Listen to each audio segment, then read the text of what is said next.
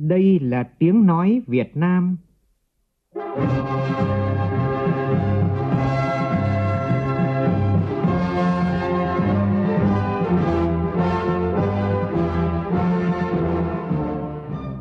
là tiếng nói Việt Nam, phát thanh từ Hà Nội, thủ đô nước Cộng hòa xã hội chủ nghĩa Việt Nam.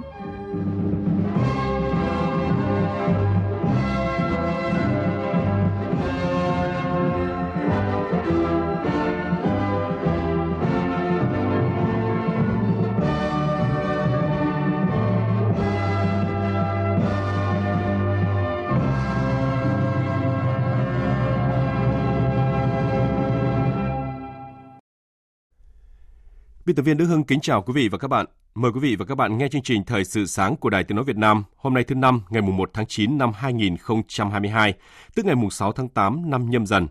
Chương trình Thời sự sáng nay có những nội dung đáng chú ý sau đây.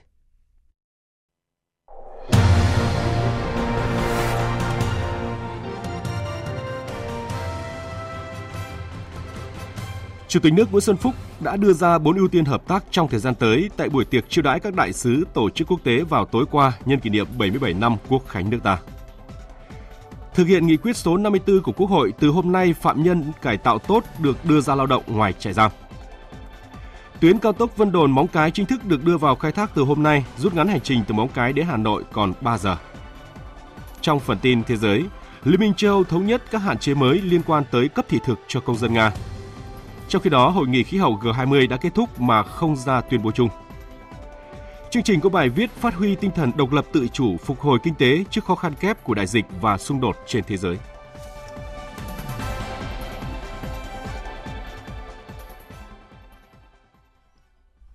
Bây giờ là nội dung chi tiết.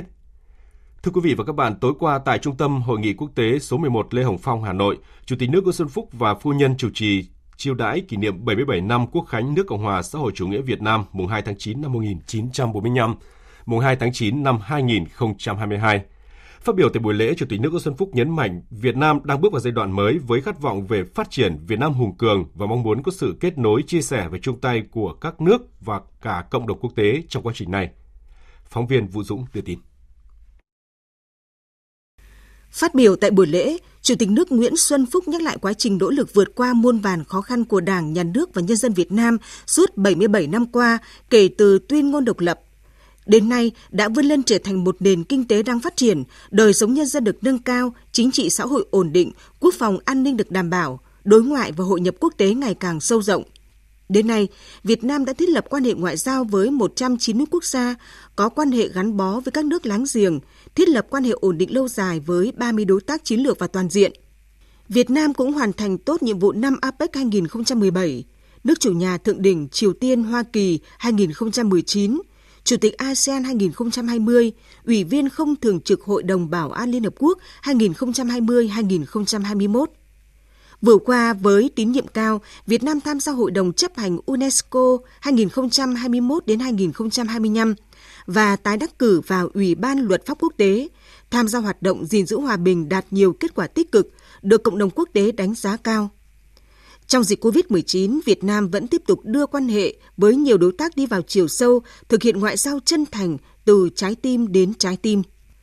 Chủ tịch nước Nguyễn Xuân Phúc nêu rõ. Rất mong có sự kết nối, chia sẻ và chung tay của các nước và các cộng đồng quốc tế, trong đó có các vị đại sứ, đại biện, trưởng các đại diện tổ chức quốc tế tại Việt Nam có vai trò rất quan trọng. Cùng với các chương trình hợp tác song phương, đa phương, chúng ta đã có, tôi đề xuất bốn ưu tiên hợp tác sai. Thứ nhất là duy trì hòa bình, ổn định, tôn trọng luật pháp quốc tế, hiến chương của Liên Hiệp Quốc, duy trì một môi trường quốc tế thuận lợi cho hợp tác phục hồi kinh tế. Thứ hai là tiếp tục đưa quan hệ hợp tác đi vào chiều sâu, thực chất, ưu tiên phát triển cơ sở hạ tầng, bảo đảm chuỗi cung ứng bền vững, triển khai hiệu quả các thỏa thuận về chuyển đổi số, kinh tế xanh, hợp tác nguồn nhân lực, khoa học công nghệ, vân vân. Thứ ba, đẩy mạnh hợp tác về biến đổi khí hậu, phòng chống dịch bệnh, nâng cao năng lực y tế, an sinh xã hội, thu hẹp khoảng cách giàu nghèo, bất bình đẳng xã hội. Thứ tư là tăng cường các hình thức kết nối, trao đổi các cấp, các đoàn đầu tư, thương mại, văn hóa và giao lưu nhân dân.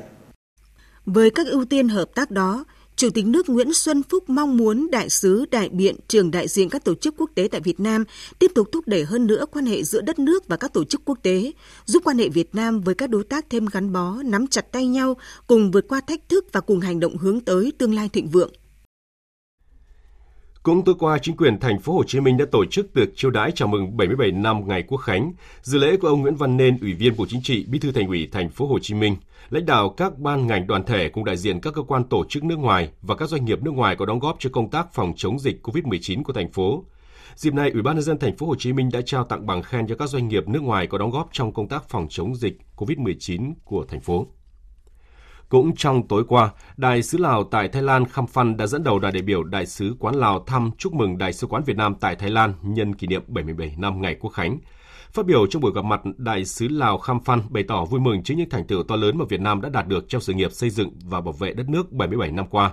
Đại sứ Lào mong muốn chính phủ và nhân dân hai nước tiếp tục tin cậy hỗ trợ lẫn nhau, thể hiện tình cảm đồng chí anh em gắn bó và truyền thống tương thân tương ái giữa hai dân tộc Việt Nam Lào. Bước vào kỳ nghỉ lễ Quốc khánh mùng 2 tháng 9, các tỉnh Bắc Cạn, Cao Bằng đã có sự chuẩn bị tốt nhất để đón du khách đến với các di tích và danh thắng trong thời điểm được cho là đẹp nhất hàng năm. Tại khu di tích quốc gia đặc biệt Bắc Bó, Cao Bằng, điểm nhấn là triển lãm sách ảnh tài liệu từ căn cứ địa cách mạng Cao Bằng đến chiến khu Việt Bắc, thủ đô giáo ngàn. Với hơn 200 hình ảnh tài liệu, tư liệu, hiện vật được trưng bày, triển lãm giới thiệu đến công chúng cuộc đời hoạt động cách mạng của Chủ tịch Hồ Chí Minh – trong khuôn khổ chương trình còn diễn ra nhiều hoạt động văn hóa văn nghệ và trò chơi dân gian. Còn tại Bắc Cạn trước kỳ nghỉ lễ, các cơ sở lưu trú khu vực Ba Bể cũng đã cơ bản đạt trên 80% công suất buồng phòng. Ba Bể đã tiến hành chấn chỉnh hàng quán tự phát, bố trí thêm các khu vực bán hàng đặc sản địa phương, đưa vào khai thác chính thức hệ thống chiếu sáng, chiếu sáng động, hua mạ và các homestay có thêm các dịch vụ trải nghiệm văn hóa, ẩm thực đã tạo được sự ấn tượng với đông đảo du khách. Ông Hoàng Ngọc Thấm, Giám đốc Ban Quản lý Du lịch Ba Bể nói. Chúng tôi đã tham mưu cho cấp ủy chính quyền địa phương xây dựng và ban hành kế hoạch, đồng thời là phối hợp với lực lượng công an, rồi thì các xã, thị trấn trên địa bàn thì có cái phương án đón tiếp khách một cách chu đáo nhất, đặc biệt là ờ, cái phương án ờ, đưa đón khách ờ, tham quan trên hồ Ba Bể bằng phương tiện thủy nhà nghỉ, khách sạn, homestay thì uh, tu sửa rồi thì chuẩn bị những điều kiện tốt nhất để khách đến với Ba Bể Lễ hội sầu riêng Crong Park lần thứ nhất năm 2022 sẽ khai mạc hôm nay tại tỉnh Đắk Lắk.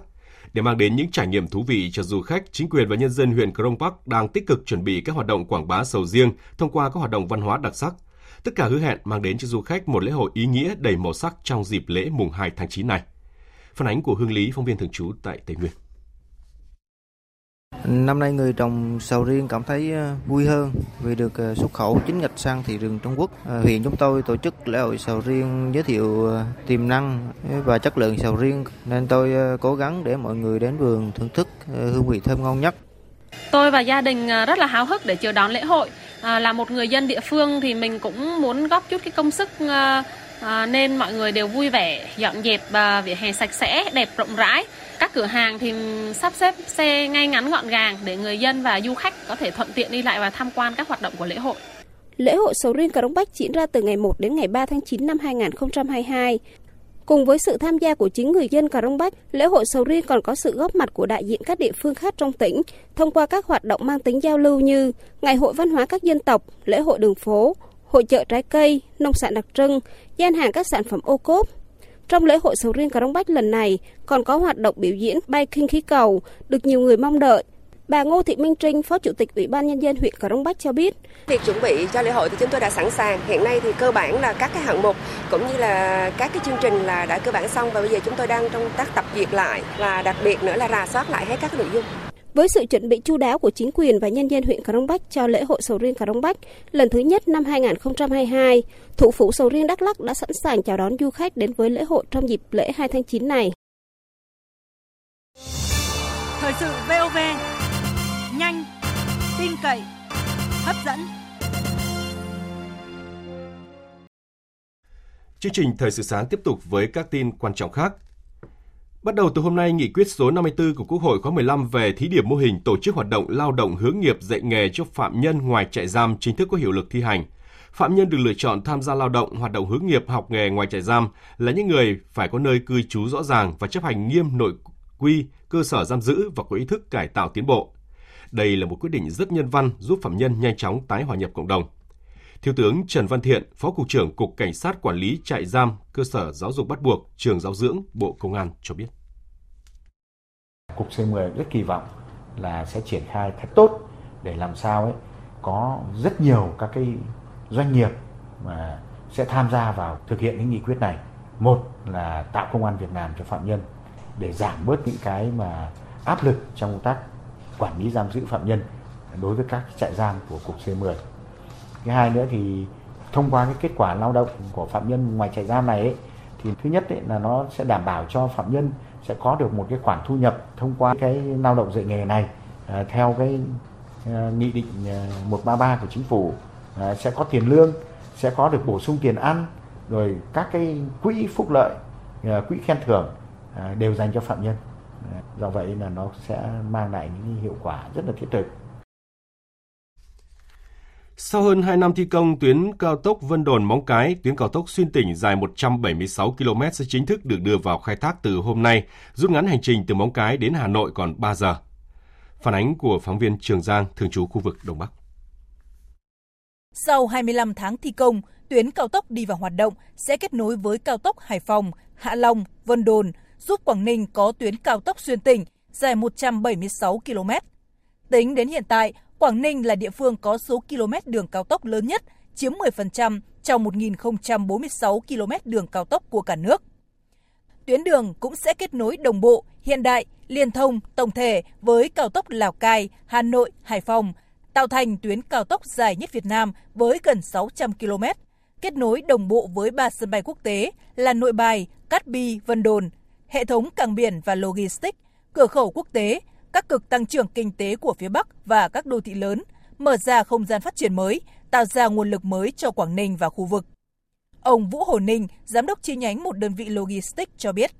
Trên đường cao tốc hoàn thành, cái cung đường mà từ Móng Cái đến Hà Nội giảm xuống rất là nhiều, chỉ còn khoảng từ 250 đến 270 cây và cái thời gian chỉ còn 3,5 tiếng trở xuống và thậm chí có thể sớm hơn. Thì đấy là một trong những yếu tố mà chúng tôi sẽ lựa chọn Móng Cái là một cái điểm tiếp theo trong cái vấn đề là các cửa khẩu cross border là các cái vận chuyển mà qua biên giới. Hiện Quảng Ninh đang tiếp tục vận hành thử nghiệm các hệ thống công nghệ trên tuyến như biển báo điện tử, hệ thống thu phí tự động, điện chiếu sáng. Sau đó sẽ tiếp tục quá trình đầu tư các trạm dừng nghỉ trên tuyến với quy mô hiện đại và cảnh quan đẹp mắt. Ông Hoàng Quang Hải, Giám đốc Sở Giao thông Vận tải tỉnh Quảng Ninh cho biết. Các cái dự án xây dựng các cái trạm dừng nghỉ làm độc lập chứ nó không nằm trong cái dự án đường cao tốc, phải thực hiện bằng cái hình thức xã hội hóa, không đầu tư bằng ngân sách trạm dừng nghỉ tại xã thống nhất ờ, thành phố Hạ Long hiện nay đã thực hiện xong cái bước giải phóng mặt bằng, thực hiện cái việc ờ, đấu giá chọn nhà đầu tư sẽ được thi công sớm nhất. Trong khi đó là dự án giao thông trọng điểm với tổng mức đầu tư hơn 1.500 tỷ đồng, như dự án đầu tư xây dựng đường Hồ Chí Minh đoạn tránh phía đông thành phố Buôn Ma Thuột, tỉnh Đắk Lắk đang bị chậm tiến độ và tính toán sai chi phí mặt bằng. Chủ đầu tư đang kiến nghị Bộ Giao thông Vận tải điều chỉnh dự án. Tin của phóng viên Công Bắc thường trú tại khu vực Tây Nguyên. Đến thời điểm này, việc giải phóng mặt bằng và bàn giao cho nhà thầu thi công mới được 18 km trong tổng số 39,6 km toàn tuyến, đạt 45,4%. Trong khi đó, theo kế hoạch, giải phóng mặt bằng phải hoàn thành trước 30 tháng 6 năm 2022. Ở hạng mục thi công, tiến độ dự án càng chậm trễ khi khối lượng mới chỉ đạt khoảng 67 tỷ đồng, đạt chưa đầy 7% trong tổng giá trị các gói thầu là 971 tỷ đồng. Ông Phan Xuân Bách, Phó Giám đốc phụ trách Ban Quản lý Dự án Đầu tư xây dựng công trình giao thông và Nông nghiệp Phát triển Nông thôn tỉnh Đắk Lắk thừa nhận, việc triển khai dự án đang có nhiều bất cập. Đặc biệt, việc tính toán chi phí giải phóng mặt bằng không sát với thực tế, thiếu hụt hơn 100 tỷ đồng. Ban đã làm đề xuất gửi Bộ Giao thông Vận tải điều chỉnh dự án. Tiến độ này là đúng là chậm thật so với kế hoạch đề ra. Công tác giải phóng mặt bằng là nó không được đảm bảo theo cái kế hoạch chung Vừa rồi ờ, ủy ban tỉnh và thứ trưởng bộ giao thông vận tải họp á, để đẩy nhanh tiến độ thì cái nguồn này là tỉnh cũng cân đối trong trung hạn rồi cũng không có nguồn. Và lại bộ cũng đã có cái trung hạn của bộ rồi cũng có nguồn. Bây giờ là ra soát lại cắt giảm một số cái hàng mục để đẩy kinh phí sang cho đền bù, giải phóng mặt bằng. Hôm nay là kỳ điều chỉnh tiếp theo của giá xăng dầu trong nước. Trước thông tin giá xăng dầu có thể tăng vào ngày hôm nay, nhu cầu mua xăng dầu của người dân tăng cao, có thể dẫn đến tình trạng nhiều cây xăng đóng cửa do khan hàng hoặc là găm hàng. Theo thông tin từ Sở Công Thương Bắc Cạn, Gần một tuần qua đã có khoảng 10 trong tổng số 90 cửa hàng kinh doanh xăng dầu trên toàn tỉnh thông báo ngừng hoạt động. Dù lý do được các doanh nghiệp đưa ra là thiếu nguồn hàng, nhưng đại diện Sở Công Thương Bắc Cạn không loại trừ khả năng một số đơn vị cố tình găm hàng. Sở Công Thương Bắc Cạn đã thành lập các đoàn kiểm tra, trực tiếp làm việc với các doanh nghiệp và đã xử phạt hành chính một số cơ sở kinh doanh xăng dầu tại huyện Bắc Nậm. Sau đó các cơ sở này đã hoạt động trở lại. Cục Quản lý Thị trường Hà Nội cũng vừa có văn bản yêu cầu các đội quản lý thị trường chịu trách nhiệm trước Cục trưởng nếu các doanh nghiệp cửa hàng kinh doanh bán lẻ xăng dầu trên địa bàn được phân công giám sát vi phạm quy định mà không kịp thời xử lý theo quy định, đồng thời xử lý nghiêm những hành vi đầu cơ găm hàng, tạm dừng hoạt động hoặc đóng cửa không hoạt động. Ủy ban nhân dân thành phố Cần Thơ cũng có vừa có công văn yêu cầu các doanh nghiệp đầu mối phân phối xăng dầu chủ động xây dựng kế hoạch tăng sản lượng để đảm bảo nguồn cung ứng đầy đủ, kịp thời đáp ứng nhu cầu sản xuất kinh doanh, lưu thông hàng hóa của doanh nghiệp và người tiêu dùng trên địa bàn thành phố trong dịp nghỉ lễ Quốc khánh này và thời gian tới. Dịp nghỉ lễ Quốc khánh mùng 2 tháng 9 năm nay, cán bộ công chức viên chức và người lao động được nghỉ 4 ngày khiến nhu cầu đi du lịch về quê của người dân tăng cao. Kết thúc ngày làm việc cuối cùng trước kỳ nghỉ lễ mùng 2 tháng 9, chiều qua nhiều người dân thủ đô về quê hoặc là đi du lịch nên lượng phương tiện tăng đột biến tại các cửa ngõ tại Hà Nội gây ủn tắc giao thông kéo dài. Còn tại thành phố Hồ Chí Minh, lượng khách đi lại tại các bến xe năm nay tăng khoảng 30% nhưng vẫn chỉ đạt khoảng 80% so với thời điểm năm 2019, nghĩa là thời điểm trước khi có dịch. Do đó áp lực các bến xe là không lớn. Trong khi đó thì điểm nóng được dự báo là sẽ là khu vực sân bay Tân Sơn Nhất với khoảng trên 100.000 hành khách, 782 chuyến bay mỗi ngày, tương đương cao điểm hè năm 2022. Ông Đỗ Ngọc Hải, trưởng phòng quản lý vận tải đường bộ, Sở Giao thông Vận tải thành phố Hồ Chí Minh cho biết yêu cầu ra soát chấn chỉnh cái việc bát nháo chèn ép khách ở trong sân bay tổ chức phân luồng khoa học hơn đồng thời thông tin tuyên truyền cho hành khách đầy đủ về taxi về phương tiện xe buýt ở trong khu vực sân bay để phục vụ hành khách, cũng như là làm việc với các đơn vị như taxi hay là các cái đơn vị xe hợp đồng để đảm bảo cam kết đủ số lượng xe phục vụ hành khách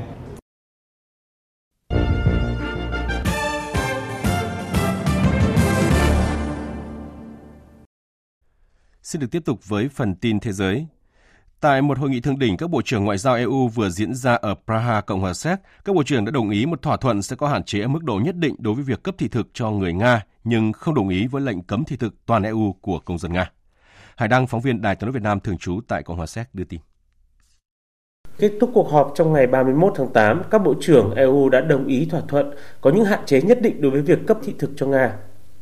Điều này đồng nghĩa việc người Nga sẽ mất nhiều thời gian và chi phí hơn cho việc xin thị thực. Cộng hòa Séc, quốc gia đang giữ vị trí chủ tịch luân phiên của EU, đang kêu gọi các biện pháp trừng phạt cứng rắn hơn về vấn đề này.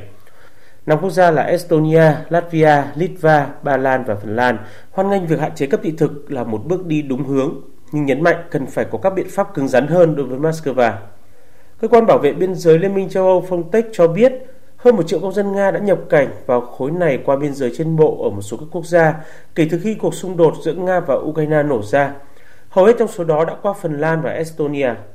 Đáp trả lại động thái này, Thứ trưởng Ngoại giao Nga Alexander Grushko cho biết Moscow sẽ có các hành động đáp trả tương xứng đối với EU.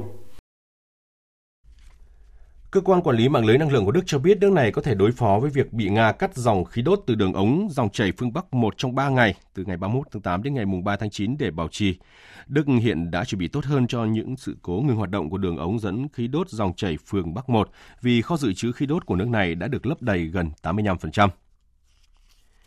Trong cuộc điện đàm với Thủ tướng Israel Yair Lapid, Tổng thống Biden nhắc lại cam kết của Mỹ không bao giờ để Iran có được vũ khí hạt nhân, đồng thời nhấn mạnh tầm quan trọng của việc kết thúc các cuộc đàm phán về biên giới trên biển giữa Israel và Liban trong những tuần tới. Trong khi đó, thì phát biểu trong một, một cuộc họp báo chung với người đồng cấp Nga tại Moscow, Ngoại trưởng Iran Hossein Amirabdollahian cho biết Iran đang cân nhắc cẩn thận phản ứng của Washington đối với văn bản vừa được EU chuyển tới. Tehran cần sự đảm bảo mạnh mẽ hơn từ Washington để có một thỏa thuận bền vững. Tiếp tục chương trình thời sự sáng nay là một số thông tin thể thao đáng chú ý.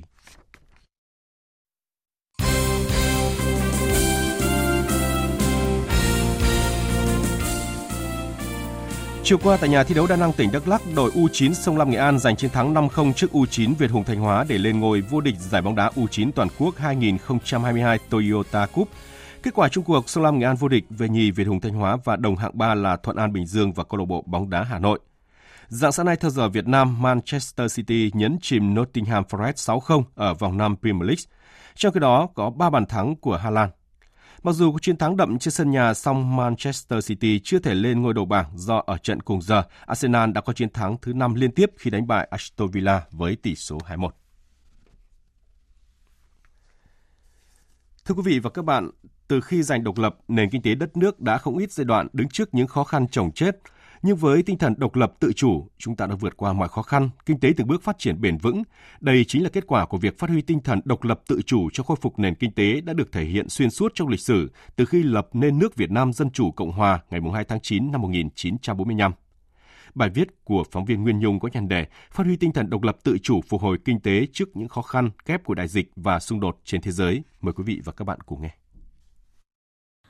Từ khi giành độc lập, nền kinh tế đất nước đã không ít giai đoạn đứng trước những khó khăn trồng chất. Đảng đã thẳng thắn nhìn nhận những bất cập và dũng cảm thực hiện chính sách đổi mới kinh tế từ năm 1986 đến năm 2000, chuyển đổi từ nền kinh tế kế hoạch hóa tập trung bao cấp sang nền kinh tế hàng hóa nhiều thành phần, hoạt động theo cơ chế thị trường, có sự quản lý của nhà nước và định hướng xã hội chủ nghĩa. Đời sống người dân, kể cả vùng nông thôn, đã đổi thay tích cực.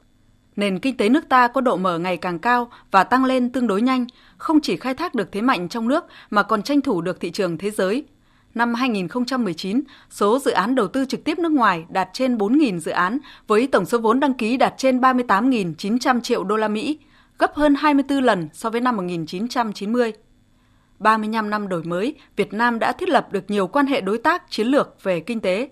Đang trong đà tăng trưởng, GDP năm 2019 là 7,2%. Làn sóng đại dịch COVID-19 đã làm đứt gãy chuỗi cung ứng, sản xuất ngưng trệ, đã kéo lùi tăng trưởng xuống còn dưới 3%, trong khi các nước khác tăng trưởng âm. Hơn lúc nào hết, yêu cầu xây dựng nền kinh tế độc lập tự chủ, phục hồi nhanh, phát triển bền vững trong bối cảnh bình thường mới đã được Đảng, Nhà nước đặt ra chính sách phục hồi và phát triển kinh tế xã hội đúng hướng và hiệu quả, tạo niềm tin cho người dân và cộng đồng doanh nghiệp. Trong 6 tháng đầu năm nay, cả nước có trên 76.000 doanh nghiệp đăng ký thành lập mới, với tổng số lao động đăng ký gần 515.000 lao động,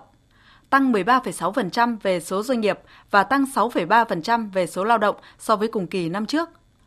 Tổng vốn đăng ký bổ sung vào nền kinh tế là 2 triệu 730 nghìn tỷ đồng, tăng 30,3%. Về sự phục hồi này, giáo sư tiến sĩ Hoàng Văn Cường, đại biểu Quốc hội cho rằng Việt Nam tăng trưởng 2,58% trên cái nền năm 20 để tăng trưởng dương 2,91%. So với năm 2019 trước khi đại dịch thì kinh tế Việt Nam đã tăng trưởng là 5,56%, còn kinh tế giới chỉ có 1,9%. Ít ai dám mơ đến con số thu ngân sách vượt 16,8% so với kế hoạch của năm 21 và 5 tháng đầu năm 22 đã vượt 50%. Với triển vọng ổn định và dự báo tốc độ tăng trưởng năm 22 có thể đạt 6,9%. Báo chí nước ngoài nhận định Việt Nam là một trong số ít các quốc gia châu Á không rơi vào tình trạng suy giảm kinh tế mạnh trong đại dịch COVID-19 trong năm 2020 và 2021. Ông An Zayat, nhà báo nghiên cứu viên cao cấp của Indonesia đánh giá. Cải cách kinh tế, dỡ bỏ điều tiết và hội nhập kinh tế toàn cầu đã đưa Việt Nam đi vào quỹ đạo thịnh vượng. Tỷ lệ nghèo đói giảm mạnh, thu nhập bình quân đầu người tăng gấp 8 lần và Việt Nam từ một nước nhập khẩu lương thực đã vươn lên thành quốc gia xuất khẩu gạo hàng đầu thế giới. Đây là thành tựu to lớn đối với Việt Nam. Chúng tôi đánh giá cao những bước đi này của Việt Nam. Hoạt động kinh tế sôi động của Việt Nam là yếu tố thu hút trở thành điểm đến của dòng vốn đầu tư trực tiếp nước ngoài với việc nhận giấy chứng nhận đầu tư vào tháng 2 năm nay của tập đoàn Lego, nhà máy Lego ở Việt Nam là dự án lớn nhất từ trước đến nay của tập đoàn này. Hay việc tập đoàn đối tác của Apple tiếp tục đầu tư thêm 300 triệu đô la Mỹ vào Việt Nam cho thấy nguồn đầu tư nước ngoài vào Việt Nam đang ngày càng chất lượng và niềm tin của các nhà đầu tư nước ngoài vào nền kinh tế Việt Nam ngày càng gia tăng. Phó giáo sư tiến sĩ Nguyễn Ngọc Toàn, Phó Viện trưởng Viện Kinh tế, Học viện Chính trị Quốc gia Hồ Chí Minh cho biết. Tại đại hội lần thứ 13 của Đảng ấy, thì Đảng ta xác định xây dựng nền kinh tế độc lập tự chủ, nâng cao hiệu quả hội nhập à, kinh tế quốc tế. À, để tăng cường tiềm lực kinh tế thì Đảng ta chủ trương là phải đẩy mạnh công nghiệp hóa, hiện đại hóa, xây dựng nền kinh tế độc lập tự chủ và đưa nước ta trở thành nước công nghiệp. Rồi Đảng ta cũng nhấn mạnh là phát huy cao độ nội lực, đồng thời tranh thủ nguồn lực bên ngoài, à, chủ động hội nhập quốc tế để phát triển nhanh, có hiệu quả và bền vững. Tinh thần độc lập tự chủ đã đưa Việt Nam vượt qua mọi khó khăn, thử thách, lập nên nhà nước công nông đầu tiên ở Đông Nam Á cách đây 77 năm. Tinh thần ấy vẫn luôn sáng mãi trong bối cảnh phục hồi kinh tế sau đại dịch và xung đột trên thế giới, để từng bước hiện thực hóa khát vọng Việt Nam hùng cường mãi lan tỏa, vươn xa. Quý vị và các bạn vừa nghe bài viết phát huy tinh thần độc lập tự chủ phục hồi kinh tế trước khó khăn kép của đại dịch và xung đột trên thế giới. Dự báo thời tiết Sau đây là dự báo thời tiết chi tiết các khu vực trên cả nước ngày và đêm hôm nay. Khu vực Bắc Bộ có mưa rào và rông rải rác, cục bộ có mưa vừa, mưa to, ngày nắng gián đoạn, gió nhẹ, nhiệt độ từ 23 đến 33 độ. Khu vực từ Thanh Hóa đến Thừa Thiên Huế, ngày nắng, chiều tối và đêm có mưa rào và rông vài nơi. Riêng phía Bắc có mưa rào và rông rải rác, cục bộ có mưa vừa, mưa to, ngày nắng gián đoạn, gió nhẹ, nhiệt độ từ 24 đến 34 độ. Khu vực từ Đà Nẵng đến Bình Thuận, ngày nắng, có nơi nắng nóng, chiều tối và đêm có mưa rào và rông vài nơi, gió nhẹ, nhiệt độ từ 25 đến 34 độ, có nơi trên 35 độ. Tây Nguyên ngày nắng, chiều tối và tối có mưa rào và rông rải rác, đêm có mưa và rông vài nơi, gió nhẹ, nhiệt độ từ 20 đến 32 độ. Nam Bộ ngày nắng, chiều tối có mưa rào và rông rải rác, đêm có mưa và rông vài nơi, gió nhẹ, nhiệt độ từ 23 đến 34 độ. Khu vực Hà Nội có mưa rào và rông rải rác, cục bộ có mưa vừa, mưa to, ngày nắng gián đoạn, gió nhẹ, nhiệt độ từ 25 đến 33 độ. Dự báo thời tiết biển Vịnh Bắc Bộ, vùng biển từ Quảng Trị đến Quảng Ngãi, vùng biển từ Bình Định đến Ninh Thuận, vùng biển từ Cà Mau đến Kiên Giang và khu vực quần đảo Hoàng Sa thuộc thành phố Đà Nẵng có mưa rào và rông rải rác, gió nhẹ.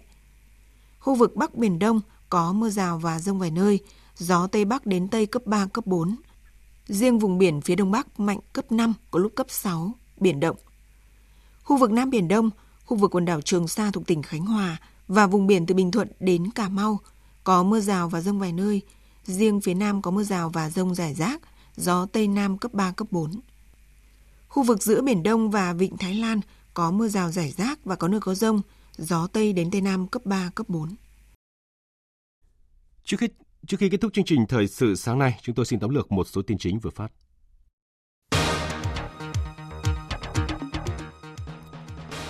Thực hiện nghị quyết số 54 của Quốc hội từ hôm nay phạm nhân cải tạo tốt được đưa ra ngoài lao động ngoài trại giam. Đây là một quyết định rất nhân văn của Đảng và nhà nước ta, không chỉ giúp phạm nhân nhanh chóng tái hòa nhập cộng đồng mà phạm nhân sẽ có tiền lương, bổ sung tiền ăn, quỹ phúc lợi khen thưởng. Tuyến cao tốc Vân Đồn Móng Cái dài 176 km chính thức đưa vào hoạt động khai thác từ hôm nay, rút ngắn hành trình từ Móng Cái đến Hà Nội còn 3 giờ. Tuyến đường cũng sẽ kết nối đồng bộ, hiện đại, liên thông tổng thể với cao tốc Lào Cai, Hà Nội, Hải Phòng, mở ra không gian phát triển mới, tạo ra nguồn lực mới cho Quảng Ninh và khu vực. Các nước EU đã đồng thuận hạn chế ở mức độ nhất định đối với việc cấp thị thực cho người Nga nhưng không đồng ý với lệnh cấm thị thực toàn EU của công dân Nga. Tới đây chúng tôi cũng xin kết thúc chương trình Thời sự sáng nay. Chương trình do biên tập viên Đức Hưng biên soạn và thực hiện với sự tham gia của biên tập viên Nguyễn Kiên, phát thanh viên Quỳnh Anh và kỹ thuật viên Hồng Thanh, chịu trách nhiệm nội dung Lê Hằng. Cảm ơn quý vị và các bạn đã để tâm lắng nghe. Xin chào và hẹn gặp lại.